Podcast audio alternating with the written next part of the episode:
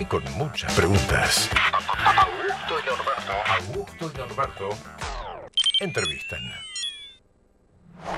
Dos tipos curiosos y con muchas preguntas. Augusto y Norberto entrevistan.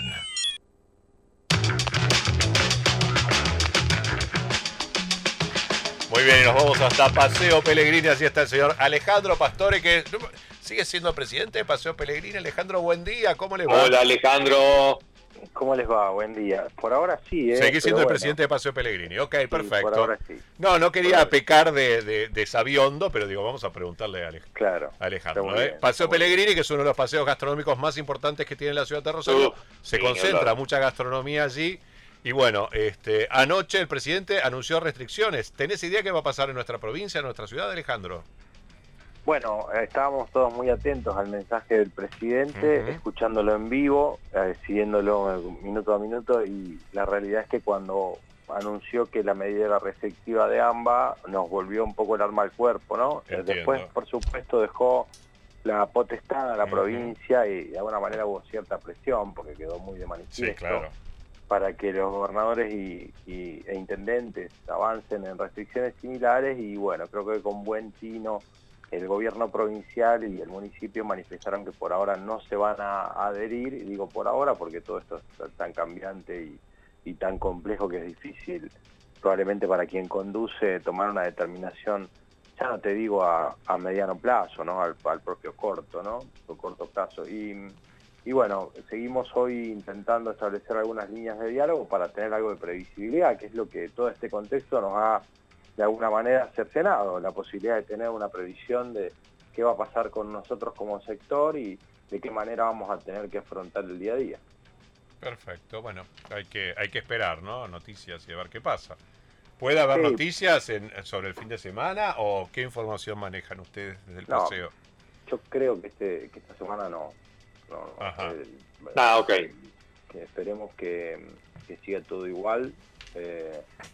En realidad todos esperamos que bajen la cantidad de casos. Sí, ahí obviamente. Hay obviamente una exhortación a la conducta individual, Augusto, porque seguramente vamos a coincidir que el impacto en la cantidad de casos tiene que ver con esos descuidos que todos cometemos en mayor o en menor medida y que en algún punto hacen que los números suban, ¿no? Y cuando uno ve que la franja de personas con COVID positivo está más centrada en el rango 20-40... Y bueno, hay que ajustar un poco ahí la comunicación. Sí, hay que ajustar, sin duda, sí. Yo, a ver, lo vengo diciendo desde el día 1 que arrancó todo esto, ¿no? Todo depende de lo que hagamos nosotros y aprender a convivir. Hay un virus y tenemos que aprender a convivir. Si queremos seguir viviendo y conviviendo, tenemos que aprender las normas básicas de conducta.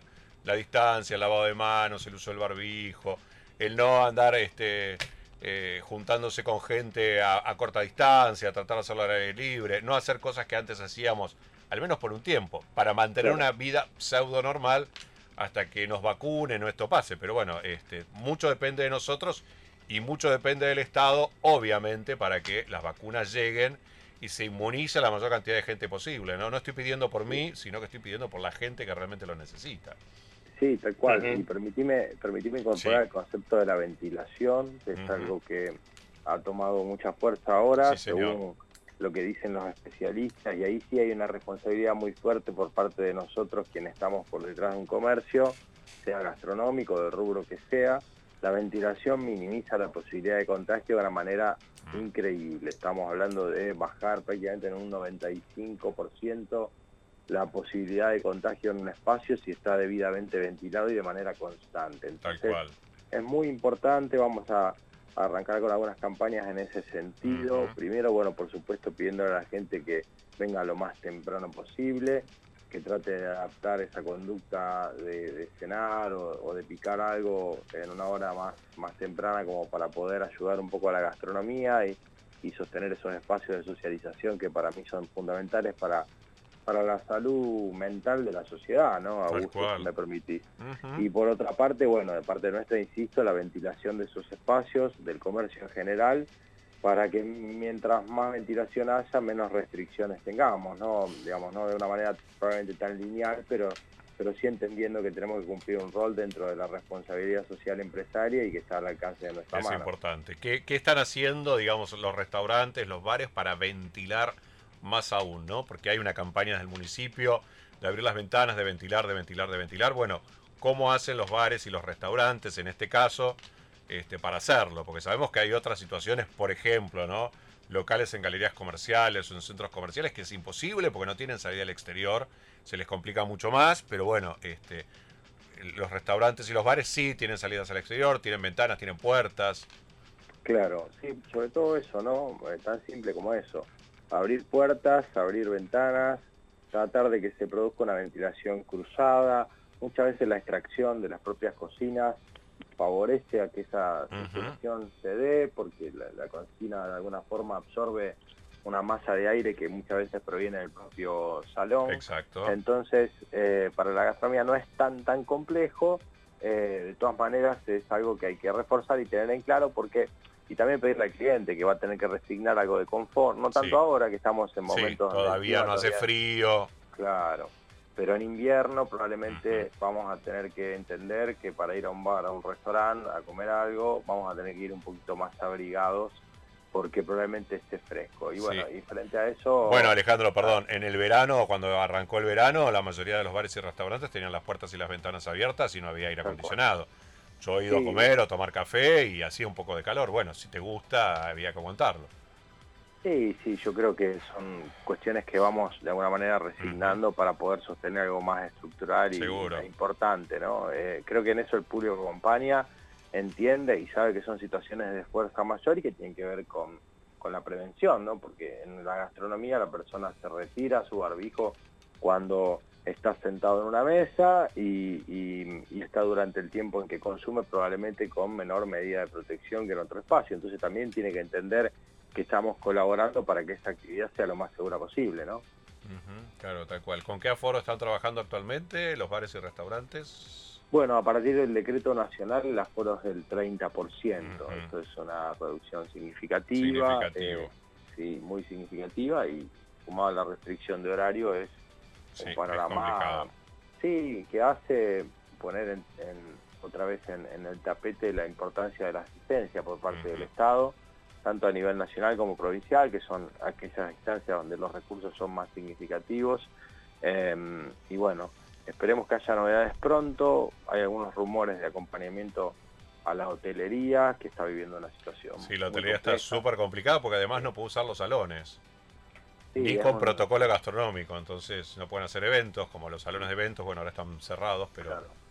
Y además tienen el impacto que implica todas las medidas que desalientan la circulación, la gente entra en un nivel de preocupación, y por sobre todas las cosas, con una reducción, a mi criterio, irrisoria del 50% de la capacidad de ocupación de las habitaciones, que son espacios privados, ¿no? Exactamente. O sea que, pero bueno, está restringido eso y tiene que lidiar con lo que les toca, un rubro hermano a la gastronomía, y con un panorama de mucha incertidumbre y con muchísimos millones de pesos invertidos en la ciudad. Totalmente. Bueno, está, porque desde las redes sociales muchos hemos compartido la idea de que la gente vaya a comer más temprano, a la europea o a la americana, ¿no? Que son países o sociedades que están acostumbradas a comer temprano, a las 7 de la tarde ya se sientan a comer. Bueno, los alemanes o los norteamericanos a las 6 de la tarde se sientan a cenar. ¿Qué están pensando, bueno, desde el Paseo, desde AEGAR, desde la comunidad gastronómica, para seguir insistiendo en que vayamos a comer más temprano? Bueno, estamos en una campaña que está terminando de formalizar la AEGAR ahora, y que tiene que ver con esta idea de ir a comer más temprano, bajo una terminología que se llama brunch, puede ser, vos me corregirás. ¿Cómo? Augusto, que la de comer más temprano lo suelen llamar dinner, que es el té con la cena, el dinner. Claro, el dinner. Que bueno, es una mezcla de té y dinner, pero bueno, claro. El brunch es de mediodía. No, pero me parece que no es brunch, es brunch. Bueno, no brunch, sé, la verdad que más allá de cómo se llame, la idea es comunicar... Venía a comer temprano. Sí, es una comida intermedia entre la merienda y la cena, donde por ahí se come sándwiches, picadas, algún bocadito, alguna cerveza, y que además, bueno, poniéndolo por la positiva, es más saludable cenar más temprano. Es más saludable, más allá de nuestras costumbres, Yo siempre digo, yo soy un fanático de comer temprano, yo a las 7:30, 8 ya estoy armando la comida y me siento a comer. Pero bueno, son situaciones, ¿no? No todo el mundo tiene la obligación de hacerlo, pero bueno, es más saludable, Alejandro. Sí, sin ni hablar, porque permite descansar mejor y ahora hay toda esta política que tanto se ha difundido, el tema de los ayunos por rangos horarios, y que colabora, me parece, en ese sentido. Puede ser una actitud que adoptemos. Sé que en lo cultural es difícil. Porque hay que pensar que hay familias que se movilizan en transporte público, donde los padres trabajan en un comercio hasta las 7:30, 8 de la noche, y después hay que cambiar a los chicos, subirlos a un colectivo, ir a un bar, a un restaurante, comer algo y volverse en el mismo esquema, y a veces no da ni el tiempo, entonces directamente ese cliente por un tiempo se va a perder, no sale, claro, tal cual.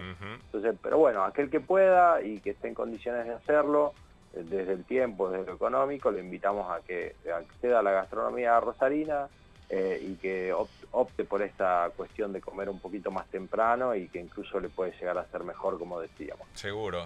Bueno, nosotros aquí con Norberto somos difusores de que la gente vaya a comer, de que la gente trate de ir al teatro, de la gente trate de ir al cine, que además son cosas que nos hacen bien a la cabeza, ¿no? Ni hablar. Más allá de la guita, porque cada vez hay menos dinero para hacer todo eso, porque es una realidad.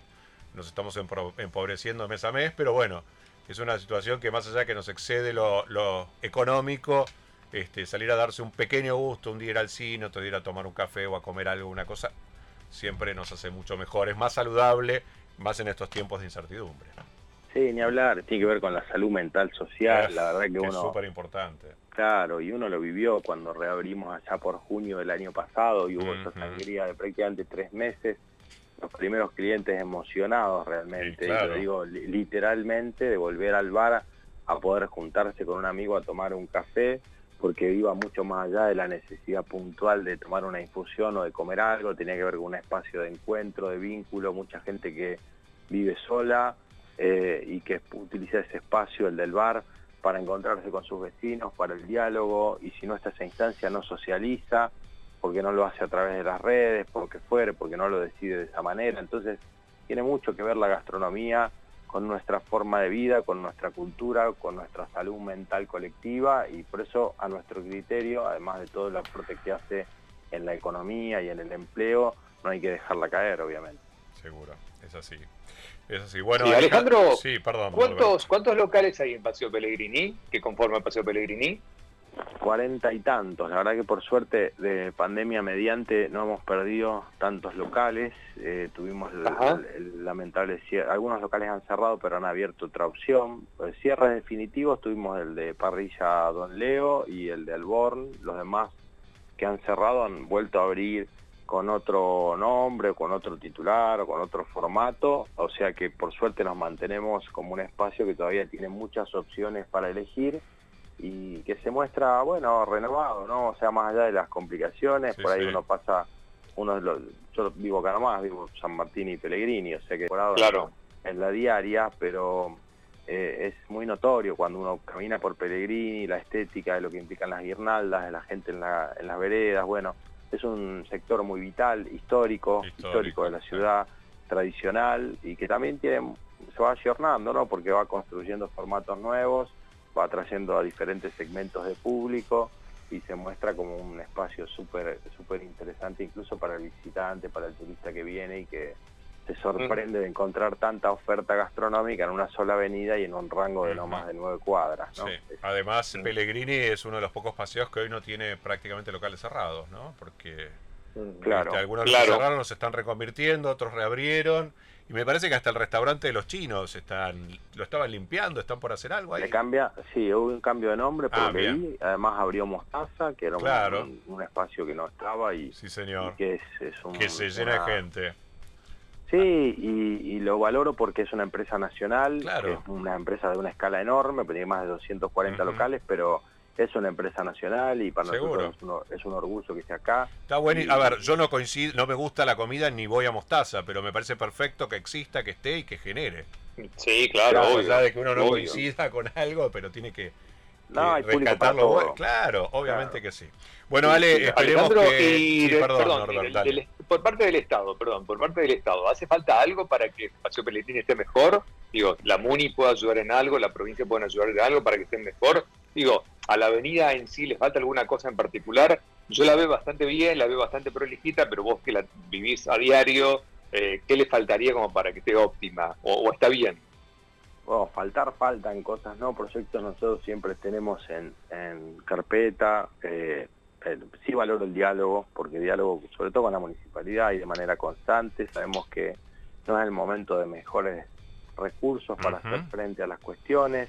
Quedó pendiente la iluminación LED del lado de las veredas. Exacto. Bien.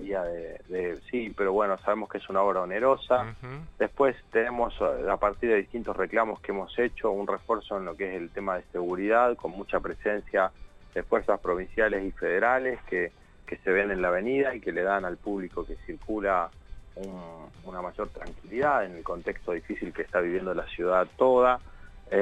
Y la ciudad, y la avenida en líneas generales se autosustenta, ¿no? Porque el emprendedor está por detrás tratando de poner al máximo. Sí, por supuesto que como paseo y como organización hay muchas cosas que quedaron en pausa, porque obviamente que pensar en cuestiones masivas como las que hacíamos como Paseo Pellegrini, tanto la fiesta de la cerveza como el encendido del arbolito, son cosas que quedan para el después, para pensarlas más adelante. Hoy estamos trabajando en otro tipo de campañas, estamos haciendo campañas mensuales de donación de sangre. Bueno, nos tratamos de enfocar en cosas que son tal vez más pequeñas, que simbólicamente nos parecen significativas y en las que hay que seguir trabajando. Y por supuesto, sí, asistencia. Nosotros teníamos un programa a nivel provincial donde el Estado provincial se hacía cargo de hacer frente del costo del gerente, porque honestamente, para ser totalmente claro, los centros comerciales abiertos, que es en la categoría donde está Paseo Pellegrini,